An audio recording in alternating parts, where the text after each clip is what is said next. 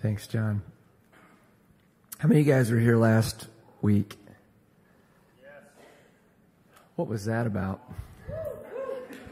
If you weren't here last week, to our surprise, we just we, we knew we had some baptisms lined up, but we felt like we should open it up to anybody who felt like they needed to respond. We had nineteen people baptized last week.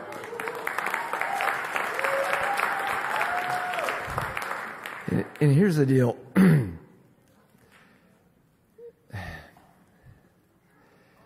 I am becoming less and less um, under the illusion that when God does something, it has something to do with me.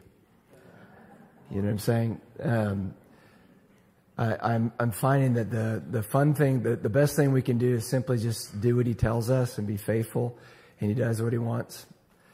Um, but I have this sense, guys, he, He's coming after us. He He wants to renew His bride, and it's a critical moment in history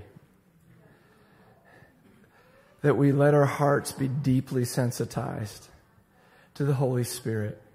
That is, Tim Cameron, one of our elders who was speaking just now, was talking about these things. When Jesus, like when we get to find out things we aren't doing well, it's the most joyful moment possible.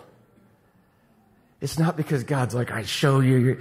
The only reason, twins together are shame and self-righteousness. They go together. The only reason we feel shame before Jesus is because we think we can make ourselves better. So I'm grateful when Jesus points something out when I get over the initial embarrassment, because He wants to heal me. He wants to heal me because, like, when I'm judging people se- secretly, I have to carry around those judgments. And they're, I have to live by the judgments too. And that's heavy, man. That's not a light and beautiful life. I want to live like a child, trusting my Father and feeling just, I, oh, I don't know what's going on, but I can feel the smile of my Dad. That even if I got it all wrong today, He'll forgive me of all of it and set me right. I could just do a do-over. I don't have to waste a time, bunch of time justifying myself, whatever. I don't even know if I got it right or wrong. Doesn't matter. He loves me. Will you forgive me? Yes, we're going. That makes sense? It just doesn't even, wa- we waste our time. I've wasted so much time trying to prove to God that I'm doing okay so He'll like me. It's just a waste of time. He liked me before I got anything right. And He's the only one who can forgive me, and frankly, the only opinion that matters. If somebody else doesn't like it, they and Jesus can work it out as long as I'm humbling myself to others. But if they don't like it, well, if Father's okay, I'm okay. Okay. So let's just continue to ask Holy Spirit to, to let us have hearts more and more open to Him. He just does these fun things that are surprising you, that we don't expect. And life with Him is a total joy. It's not easy. But ease and joy don't have to go, that ease and joy don't have to go together. In fact, ease gets boring after a while. We get a little flabby sometimes with that. But joy, joy, joy. Jesus endured the cross, despising short-term shame. Why? Because the joy set before Him was, was unity with His Father. Okay. And talking about how we know it's true. And uh, prior to last week, it was the last time we talked about it. And the reason we've been doing it is because truth can be hard to find. A lot of times it seems like living life, and especially in our culture with so many beeping screens and different ways of information coming to us, it's like trying to hear somebody whisper while the world is shouting, right?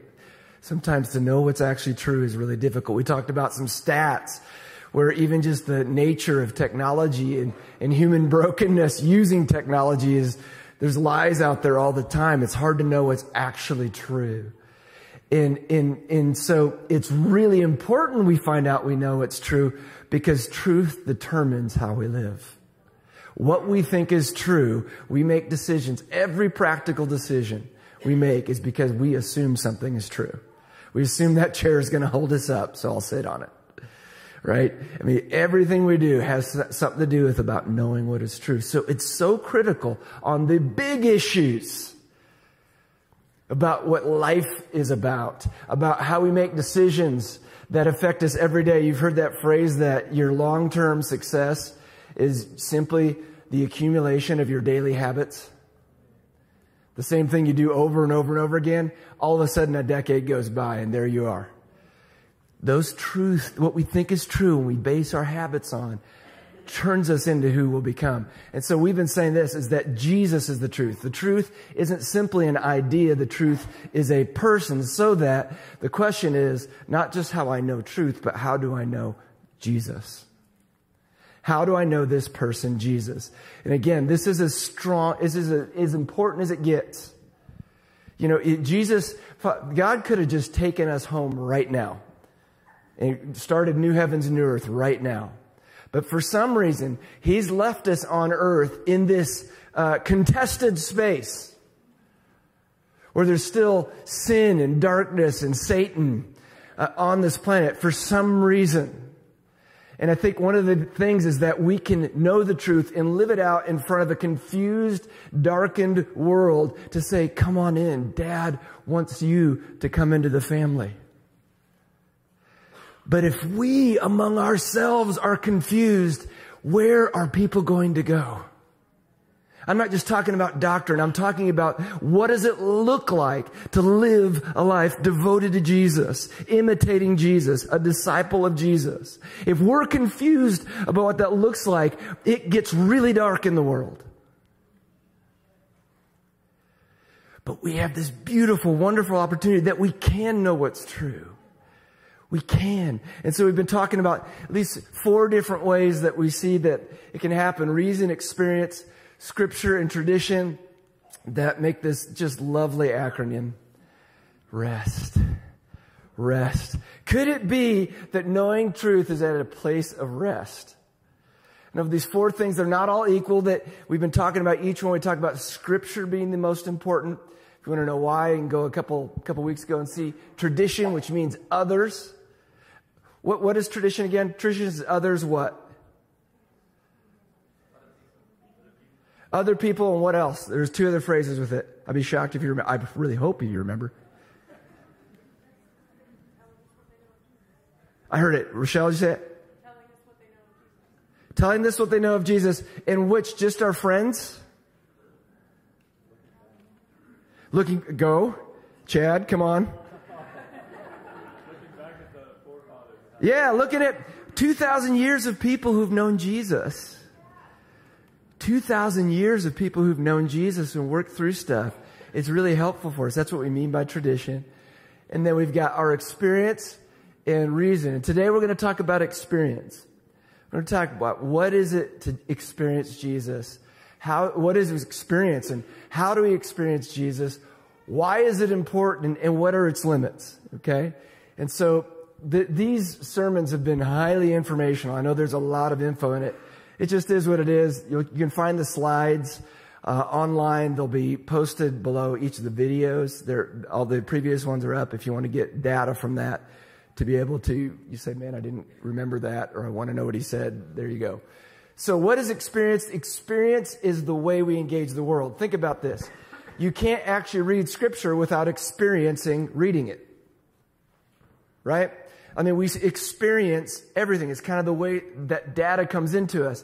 And what's really important, it's an indispensable, in other words, irreplaceable way we know people. I'm going to I'm going to unpack that a little bit more as we go, but that's a thing extremely important to remember, is that to know a person, to really know a person, you have to actually experience them. Now, a little bit of just thinking about what, how does experience happen? I, I, these two phrases I'm using, there's presence and there's practice. Presence and practice of how we experience the world around us. Let me get, get, tell you what I mean by that. Anybody can guess what that is? I heard apple. What else? Tomato. A picture of a tomato. Thank you, Shane. It's even more. John Free says a baby. What's interesting is his wife is pregnant, so what do you think's been going on? Uh, okay. Yeah, what is that? Well, one of the ways we'd find out more is, like, say we're in a grocery store and we see that red blob. We might use our senses to go, it kind of looks like an apple. It kind of looks like a tomato. Maybe I'm going to touch it, feel it, see. And, and so we have to experience the tomato to really know what it is, right? And now here's another thing that's kind of interesting is we've got five senses, but I've, we've got this five senses plus thing. I don't know what to call the plus, if you call it intuitive knowledge or spiritual or something like that. But it, my, my assertion is this, is that every one of us, now if you're, if you're a follower of Jesus, you've heard it. Yeah, of course. I know there's reality beyond my five senses, but my, my contention is that everybody, even atheists, have experiences that they're like, something happened beyond me. Like, have you ever heard somebody say, yeah, I don't believe in God, but I should have, I should have died in that car wreck. Something else was going on. Maybe I call it the universe, right? You know, there was something more. It, it, it, some people, it's like things that go bump in the night. You know, what is that? That there's this sense beyond just our five senses. And this is especially true with people. Did you like that animation? Hey, did anybody see my little worship experience at the beginning of the service, by the way? A few of you guys did. I, I was kneeling before the Lord, hands up, eyes closed, put my hand down. At the exact time Briggs went by, and I totally clocked him. He went, shoo! he, he, he got clotheslined, this poor kid, in the worship service. So, Briggs, wherever you are, I'm so sorry. I didn't mean that to happen. You know, worship be so dangerous. And I looked around, there was just rows of people laughing at me. I was like, well, there you go. Don't run past the, pa run past the pastor, man. You never know what might happen.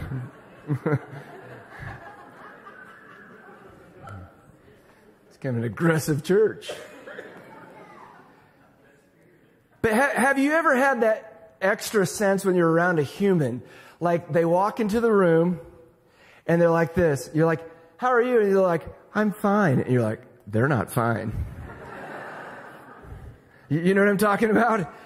And it, yeah, you could say, well, it's the five senses. I, I'm just getting, like, you know, the intangible, uh, you know, uh, what do they call that? Nonverbal signals.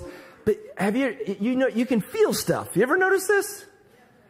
That there's, there's a little more sense. And particularly with people, there's something else going on that we can pick up, knowledge that we can gain about them through experience. So that's what I mean by presence. You kind of got to be around something to get the, the five senses working, to sense that extra deal. And the other one I call is practice. The way you could really know if that's a tomato is you could try and eat it. You know, and you could be cutting it and realize this is a plastic tomato. You know what I mean? Right? And then, then with people, practices, we use phrases like this as actions speak louder than words. Right? We'd, we'd say, yeah, I know that person. They're, they're good for that. And they never show up. What's, what, which, which of those things is giving you knowledge about that person? You know what I'm saying? Uh, I, I love how the book of James says is, I'll show you by, I'll show you my faith by my deeds. Do I actually believe? You'll know if I act that way. Okay, so that's what I mean in practice, that practice with people. There's something about engagement, something about seeing that person act and or engaging with the action with them helps you to know them. Okay, so this is coming back to this. Without experience, I can't really know a person. This is a really weird time in history to be living to ask, how do you know a person? Can you know a person truly from their Facebook feed?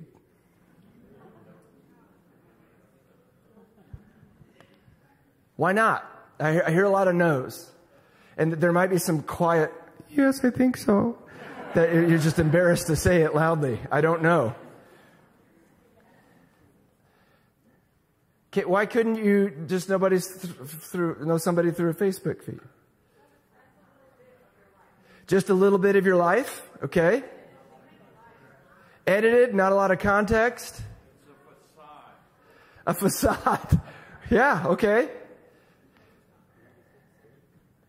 Yeah, I, I think it's really fascinating. Okay, now here's another one. Can you really know somebody through a Zoom call?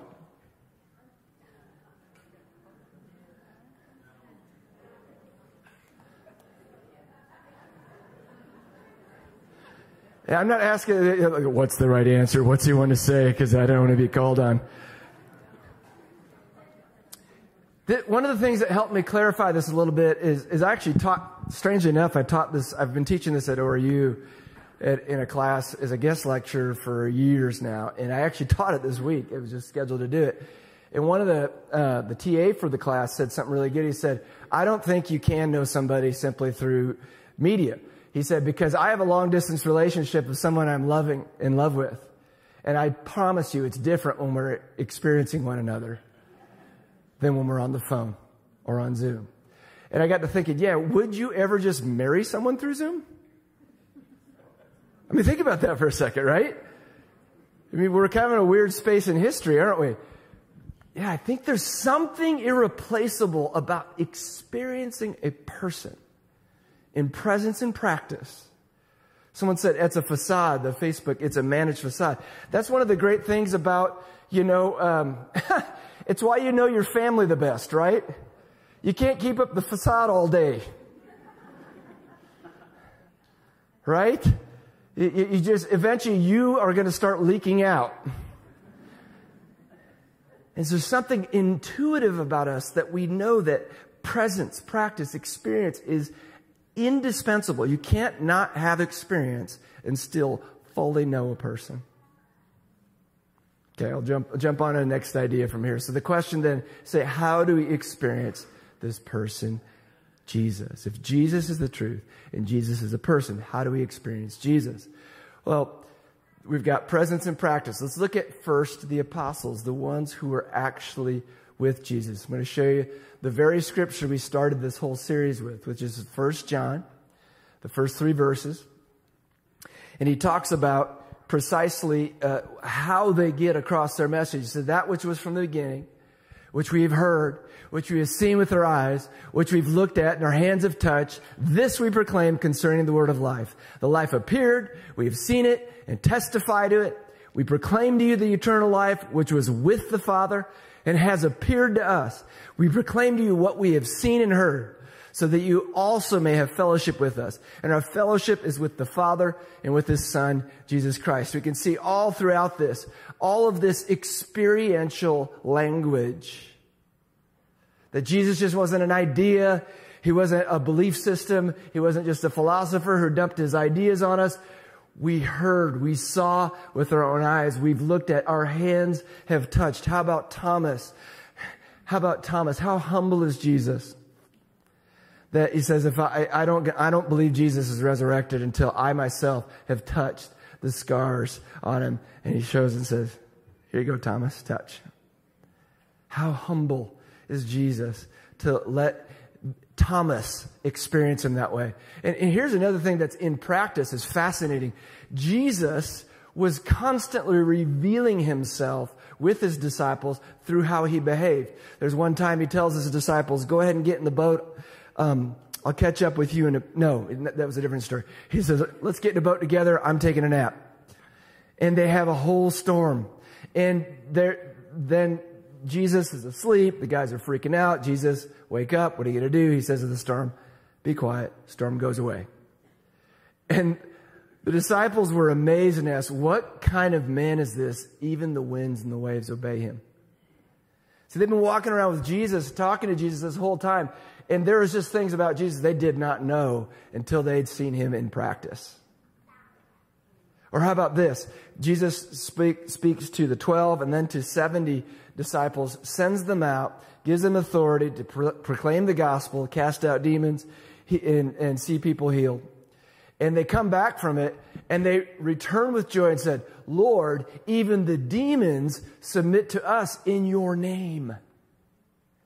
They're realizing there's something about the name of Jesus that they had no idea that using that name would actually make other beings go away.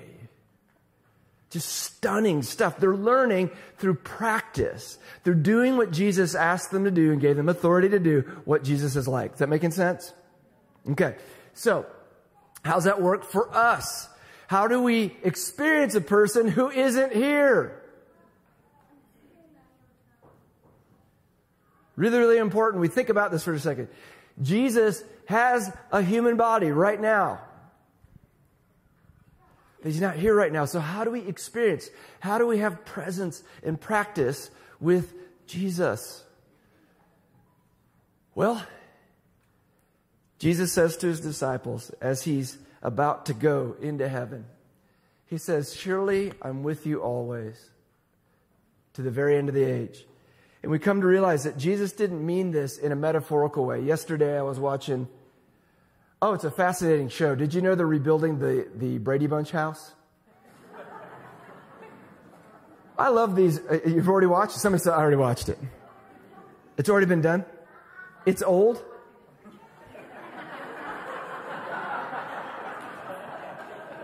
Yeah. It's an old broadcast? I should have talked to my wife about this. We, okay, so it was a while ago? How many of you guys know they rebuilt the Brady house? Okay. I don't know, I just walked in the room, she's watching, I was like, this is kind of cool. But there's this moment when they're talking about, would, you know, what would some of the other actors do? I can feel them here right now. Like, that's okay. Yeah, it's kind of odd. This is not what Jesus was actually talking about. That was a long way for a sentence, and it wasn't even worth it. It wasn't even worth what I got out of it. Jesus said he, to the disciples, I'm going to ask the Father. This is before Jesus left. He said, I'm going to ask the Father. He's going to give you another advocate to help you and be with you forever, the Spirit of truth. All this I've spoken while still with you, but the advocate, the Holy Spirit, whom the Father will send in my name, will teach you all things and remind you of everything I've said to you. He's saying that the Spirit of God will actually physically be with you and tell you who Jesus is. Then Paul says that anybody who's put their faith in Jesus are all baptized by one Spirit to form one body. We're all given the one Spirit to drink, that very same Spirit. The Spirit that when Paul, when he's in Acts, he's talking about, he's going through these regions of Phrygia and Galatia. He hadn't been kept from the Holy Spirit, by the Holy Spirit, from preaching the word in the provinces of Asia. When they came to the border of Mysia, they tried to enter Bithynia, but the Spirit of Jesus would not allow them to. Here's something I want you to know, and this is how our brothers and sisters in the first few centuries helped us understand something we call Trinity. That the Holy Spirit is the Spirit of Jesus. That when I experience the Holy Spirit through the Trinity of Father, Son, and Spirit, I'm actually experiencing Jesus himself. It, it, and I was about to say, does that make sense? It doesn't make sense. If you're like, yeah, I got the Trinity, man, I got that nailed, you, you don't know it. You're, you're not thinking correctly. Because it's, this is one of the reasons I believe in the Christian God, is because I believe if God is God, at some point, I shouldn't be able to understand him. God, by definition, is over my head. But we're seeing that when the Holy Spirit is present, Jesus is present. Paul says the Spirit of him, God, who raised Jesus from the dead, is living in you. He actually, in your body, here's, it doesn't, it's hard to understand, but it's actually true, that in your body is the Spirit of Jesus. The very Spirit that baptized, that came on Jesus at his baptism, and that he's in union with in the Trinity. Jesus himself isn't far from any of us. He is actually in us if we have faith in him. So we can actually experience the person Jesus. How's that work? Over my head. How many of you guys have experienced Jesus? You're confident you have, right? I just wish, I, I just wish the world could see us raising our hands right now. No, I have experienced Jesus. This is why we're sent once, guys. We've experienced the person Jesus, the person, the one person who represents what it meant, means to be human and what it means for God to be God. We've experienced him. And Jesus is clear, the Bible's clear, that we experience Jesus through our practice. Now, there's going to be a couple zingy scriptures, but just be patient with them, okay? Because they're beautiful. John says, we know that we have come to know Jesus if we keep his commands. Whoever says, I know him, but does not do what he commands is a liar, and the truth is not in that person. I didn't make any of that up. That's just what was there. That, that if at some level you can say that you've had some presence experience, but if you don't do what Jesus commands, we don't actually know him. Now, what's packed behind this, there's nothing to do with earning anything and all that. You follow? We, do, we don't obey Jesus' commands to earn forgiveness or earn identity. That is not the gospel. But in response to our forgiveness, in response to the identity we have, to actually know Jesus, we have to do what he says. Otherwise, we're not, we, we don't really know who we've... Who,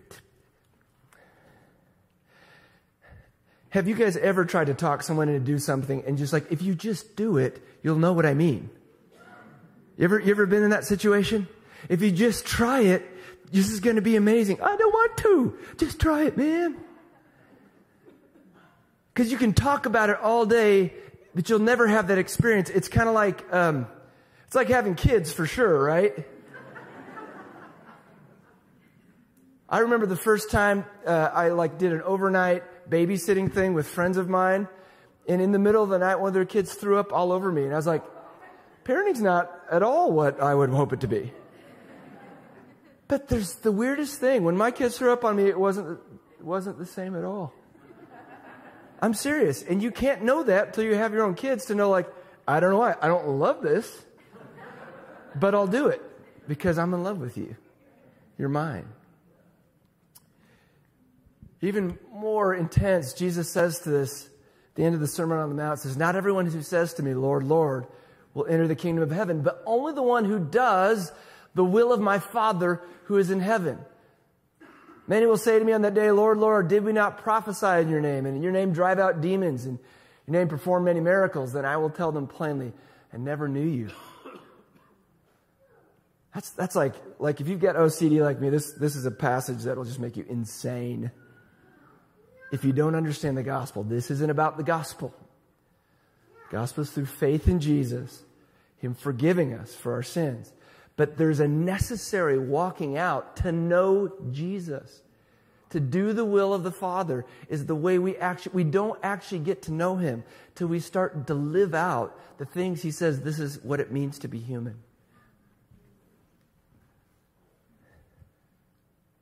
There's been a divorce in a Western culture for a long time, and there's tons of historical roots to it, that we divorce our belief from our actions. So we, we get, think, was this legalism to say you have to act on what you believe? In Hebrew culture, they're saying, no, it's just being human. Humans do what they believe. Now, do we have, do we have tension at times? Yes. Yes, there's tension. And thank God this is why the Holy Spirit's in us to help us do what we can't do. But we have to experience the presence of Jesus and practice the presence of Jesus to actually know him.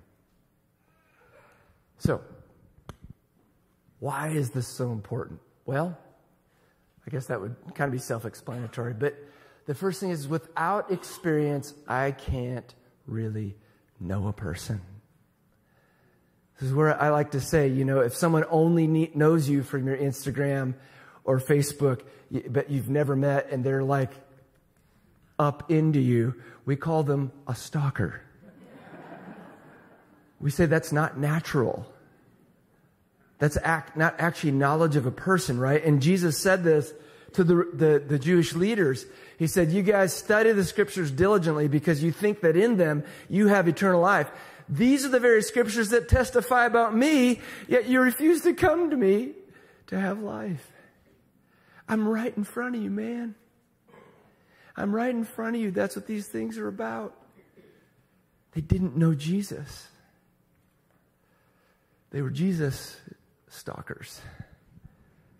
Experience also helps me to understand Jesus' words. Has anyone ever read something in the Bible that did not make sense to you?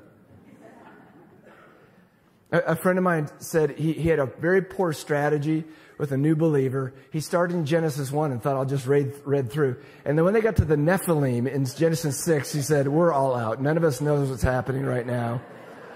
This is too weird. Experiencing Jesus through our senses, our intuitive sense, through doing his words, helps us to look at passages like that. And instead of saying, I don't know what this is, I'm out, I say, I know what Jesus is like, and that, that doesn't make sense, so there's probably something I don't know yet. You see what I'm saying? There's a very different thing to say, that this is out. I'm out on this God thing. This is nothing like Jesus. Just say, no, I, I've kind of been experiencing Jesus for a while now. And I've seen his words for a while now. And I just must not have all the information. It's a very different way to look at this. So there's something I probably don't know. I've done a lot of Bible study. I've got degrees in this stuff. And there's still so much I don't know. That when I'm looking at the scriptures, that I, there's stuff I've read about that twenty years later, I got it. And think about how crazy, crazy arrogant we might be to say, because I don't understand it, I'm out. Really? God's that small? Right? Who wants a God that small? It's not even worth serving. That a God I've got pinned down and know everything about. But when I've experienced Jesus, I know the flavor of Jesus. I know what it's like to obey Jesus. I'm probably just misunderstanding this now, and I probably need some more information over time. Another thing that's really important of experiencing Jesus is here's the thing that's so stunning and beautiful. God longs for us to experience him. He longs for us to experience him. Think about this. It's the whole story of Scripture, that God is with us in the cool of the day in the garden. And then God sets up a tabernacle. He's so humble, he'll make his presence show up in a tent. He made everything. But he said, I'll show up for you, Israel, in a tent. And then eventually they build a temple where his presence shows up in a way. We know God's everywhere present, but he, he focuses his presence. He reveals himself in such a way that nobody can even stand around that building because God's presence is so thick and so powerful. And then Jesus, it says John one fourteen, that Jesus took on flesh and made made a tabernacle among us. He became the tabernacle in our neighborhood, the very presence of God. And then those who put their faith in Jesus become the residents of the Holy Spirit so that we are the location of God's presence and that Jesus is returning to bring his full presence fully to bear on all the earth and restore all things. This is the story of God. He wants to experience us and us to experience him. He longs for it. He has gone to great, expensive lengths for it. He wants to be with us far more than we ever want to be with him. He longs for us. He says this in Psalm to Israel, Psalm eighty-one. He, things like this he says over and over again. Guys, if you would just listen to me, this is the practice part. If you'd only follow my ways, how quickly I'd subdue their enemies and turn my hand against their foes. See, when, when God, God, God gives us things to do, it's things like just don't run out in traffic, man. Just don't swallow that battery. Well, who are you to tell me what to do? It's like, okay, we're going to have to work some through some things here. He loves us. That psalm says, open your mouth wide and I'll fill it. But why wouldn't you do it, man? I want to. So God longs for us to experience him. And the, the one more thing that's really important of why we got to experience why experience is so important is that Jesus is still speaking. Jesus is still speaking. We've got plenty of biblical precedent for experience where God, by the Holy Spirit, is, is getting to us the words of Jesus. Read John sixteen about this, that the Holy Spirit would take from what, from what belongs to Jesus and give it to us in the future. And so we can actually hear in our hearts, and some of you guys are a little, uh, maybe even a little practice at this, of noticing these nudges or ideas that come to us, that are that sixth sense kind of thing, that intuitive sense that I think God is talking to me. I mean, I could tell you story after story. You may have, I remember one time, the one that's come to my mind right now is I was at home getting ready for something with work, thought about Susan Seeley. You guys remember Susan? Dear Susan. And I thought of Susan. And I thought, Lord, bless her. Oh, bless her. She's like a Mother Teresa uh, in my life. And I, and I just, I thought, I'll just text that to her. And then I texted to her, and Susan, in her inimitable fashion, calls me, "What are you doing right now?" I was like, "Hello, good to hear from you too." She said, "I literally just prayed that God would make me like Mother Teresa." You could say, "Oh, it's just happenstance." Guys, I've had too many of those things. God's, Jesus is still speaking. Jesus is still speaking to us. He speaks through the scriptures. Primarily, at the top. If we find Jesus saying, we think Jesus is saying things to us that contradict Scripture, who wins? Please say Scripture. Please say Scripture. Scripture wins. Paul says in First Corinthians thirteen that we right now, it's like seeing God is like seeing through a glass darkly. We don't get it all right. Our culture, our mood, our diet, they all affect how we hear Jesus. So, what would be limits? If all we had was experience and not reason, scripture, and tradition, what's the problems? Well, no scripture is always a great way to start a cult. I'll give you like three easy steps to start a cult. Have a great experience, never look at the Bible, and just run. And it's been done. It works. we, we, we, we've got to be careful with our experiences because we don't fully know what's going on. I mean, just a great example is, has anyone been shocked by electric socket before? It's kind of hard to know what's going on when that's happening, right? It's like, dah! You're like, what just happened? You know? It, that's kind of like our experiences with God. It's like, God's a lot stronger than a light socket. And so we might not get it all right. So we need help from Scripture. We also need help from other people to make sense of our experiences. It's helpful, helpful to talk about these. I will say it was, it's really fun. I, I was going to seminary when most of the Toronto renewal stuff was going on. So it was a really fun combo to be in the middle of all these wild experiences where people are like laying on the floor and making sounds. And, and it's like, what is happening? But I'll say this, from tradition, I can look at experience. Things like this have happened many times before. This is not new. Like God showed up and blew up a culture in the First Great Awakening because people, while Jonathan Edwards were preaching, started falling under their seats under the presence of the Holy Spirit. And he literally just read his sermons.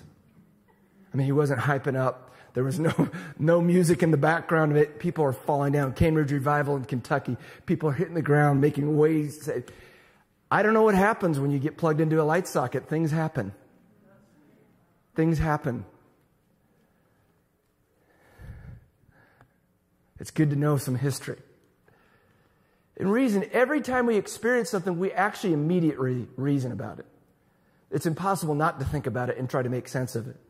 So we're always going to be doing that. So those are the limits if we just had experience and not these other things. So, quick summary. What is it? Experience is the way we engage the world. How do we do it? Through presence and practice. Why? Well, without experience, I can't know a person. So I can't know Jesus if I don't experience him. Experience helps me to understand his words. God longs for me to experience him. And Jesus is still speaking. If I'm not open to the experiential talking of the Holy Spirit right now, I'm not fully knowing Jesus. So our limits, let's not start a cult. I need others to help me make sense of this. I need history, and I, and I have to think through these things. Reason and experience are not in conflict. When people talk about like faith and science, that is a totally false distinction. It is totally false. All knowledge is based on faith. All knowledge. Any philosopher, that we all know this. Faith and, faith and science are not at odds. If you want to just get your mind blown, Ken, go hang out with Ken Wheat or, or Dominic Hallsboro. We've got two of the most incredible thinkers on this stuff, by the way, guys who've written books about this very thing. But science and the joy of following Jesus uh, and experiencing Jesus. What I love about Ken is he's a full-on mystic. You know what I mean by a mystic? Like hyper-experiential dude. Like he might be walking up and just falls to the ground under the power of Jesus with prophecy and scriptures, on his way to do a science lecture. It's an unbelievable guy. I love this guy. So how do we respond to this? Well, presence. How can I be an easy hang for Jesus? I, I was using more religious language like, let's open ourselves to Jesus, which kind of doesn't mean a lot. I remember there's these stories, um, there's a guy named George Otis Junior who documented places where like revivals were happening in cities. And he, there was a, I, it was like South America or something like that. What, anybody remember what, what, what were those called, those videos? Transformations. Transformations, yes. There was actually a city where as The, God was doing stuff in, in the church there. People were coming to Christ. Their crops were growing better. For real. Documentably. And is that a word? I don't know. So, but someone had asked one of these people, what, how do, how does that happen? And she said, well, we've just tried to be a place where it's for easy for the Holy Spirit to dwell. Yeah, the things that just don't seem to be easy, guys, are when we're judging, backbiting, unforgiving, just sin in general. And so the, the thing isn't, there's, okay, let's feel really guilty and awful.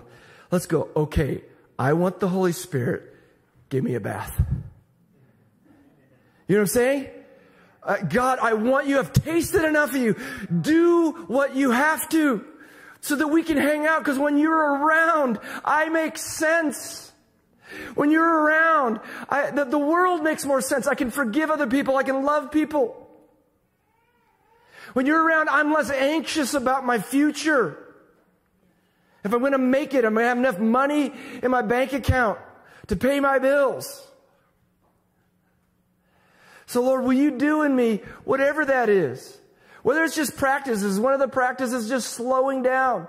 Sometimes I feel like Jesus is like, hey, I want to talk to you, you know, as we're running by. We're like, we got it, Jesus. You're running in traffic, you know.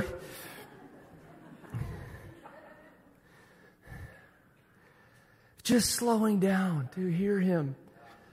I want to be an easy hang for Jesus. I don't want Jesus to really have to work hard to get my attention. And dude, I have, I, I have, I have the ability to hyper-focus. Anybody have that? Like it's a, on the backside of A D H D. It's like, I can be so focused, there are no humans. I mean, my family will tell you it's not that much fun for them, but the, I want it to be easy for Jesus to get my attention. Whatever got stacked against me. He's so good. He's so kind. He's so, he wants to be with me more than I do. And it doesn't always mean sitting quietly in prayer. Sometimes it's watching the Brady rebuild. I'm not joking. I asked the Lord, Lord, what do you want me to do now? I got another hour or so. He said, serve your wife. I didn't tell you that. She's watching Brady rebuild. We're going to watch Brady rebuild and believe it's happening now.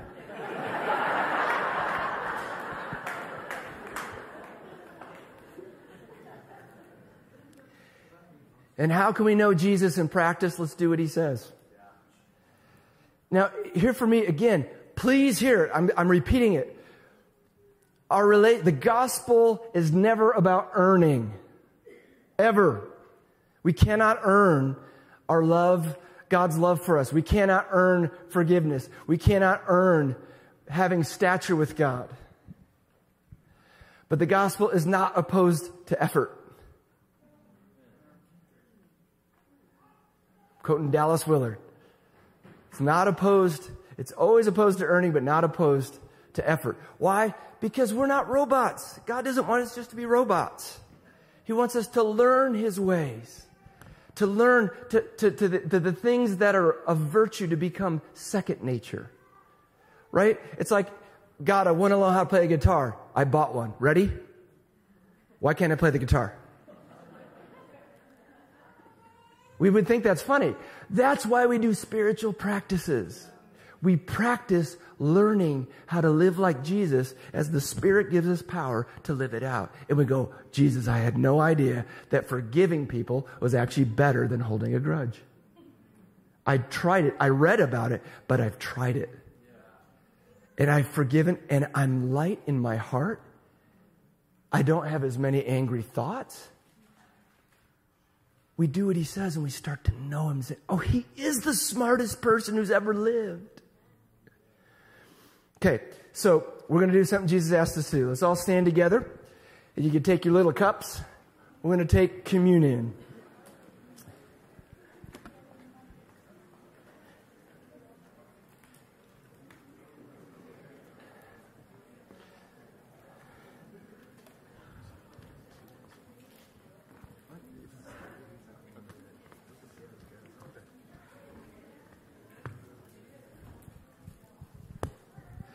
So go ahead and you can prepare yourself. Pull those things apart. The wafer shouldn't taste like plastic, so don't swallow it. So the, the wafer tie, it splits on the top. We don't have to do any Heimlich maneuvers.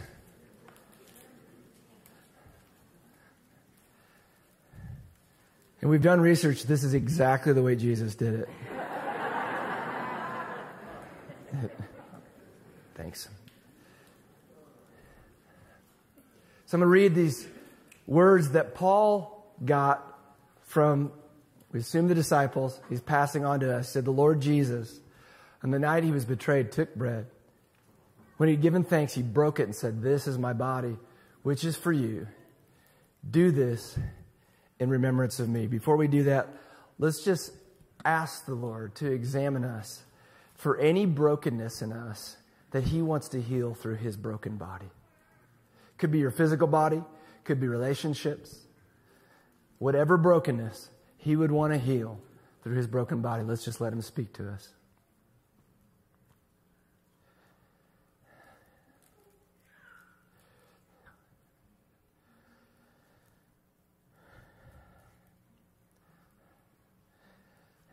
I just say, don't overthink it. Instead, say, Lord, heal me here, and let's take the bread together.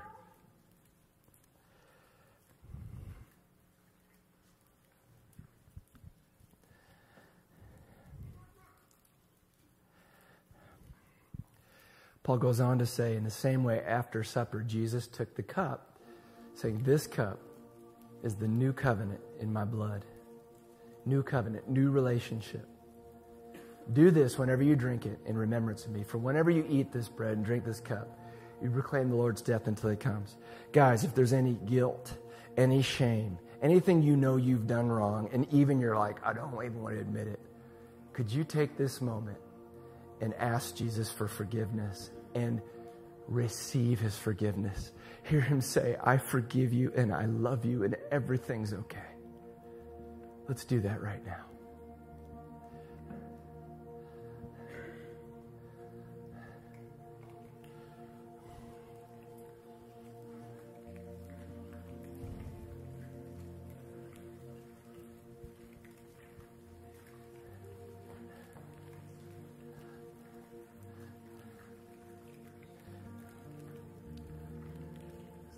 We can sing to the Lord.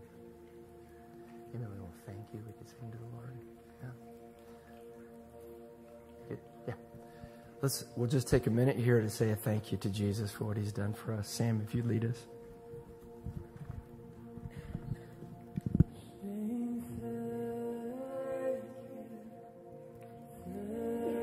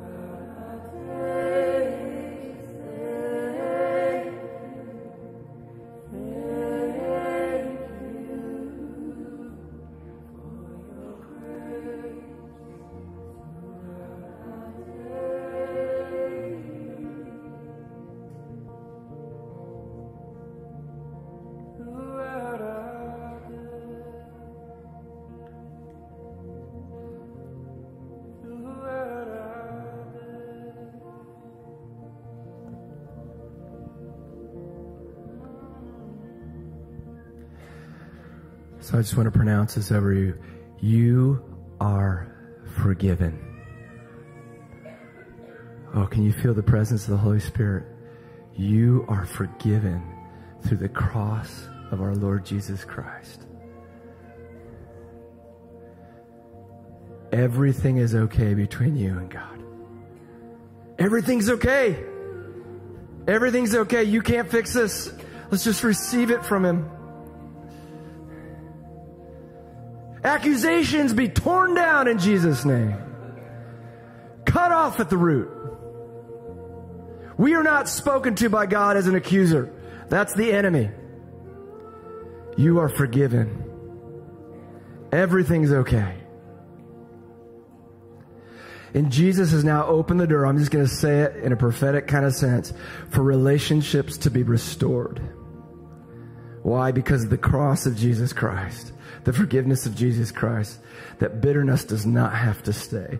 Judgment and unforgiveness does not have to stay. It is possible through the Lord Jesus Christ to un- overcome any, however big and however awful it is.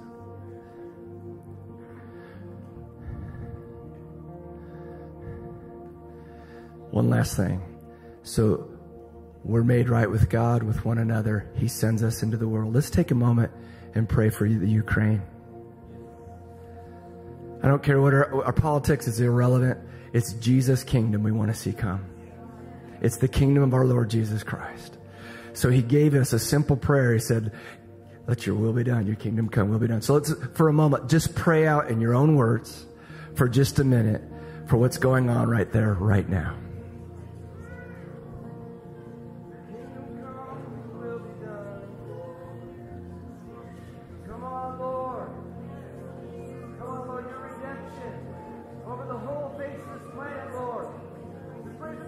In the Ukraine, Lord, pastors who've stayed, congregants who've stayed and risked their lives.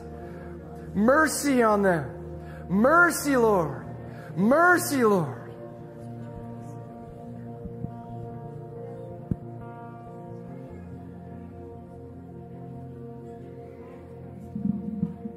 Lord, for those who are having to make a very difficult decision whether to stay or flee right now, have mercy, Lord. Have mercy, Lord. Have mercy, Lord. We pray for the glory of Jesus, the glory of Jesus to be present right now in the Ukraine. The glory of Jesus. Jesus in your power. Come, Father. Your kingdom come. Your will be done on earth as it is in heaven. Hear your bride calling out for you. Come with your kingdom order, your peace, even right now, Lord.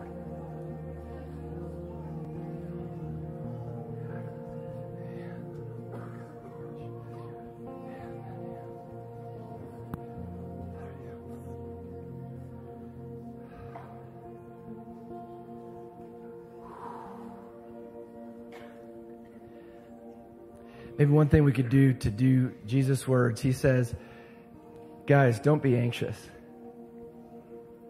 Don't be anxious. I'm never going to leave you or forsake you.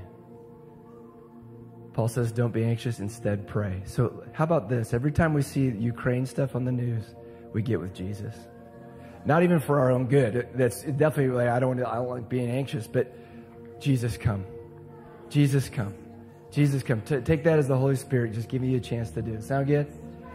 Lord, bless you, keep you, make His face shine on you, be gracious to you, and grant you peace. Have a wonderful week. We love you.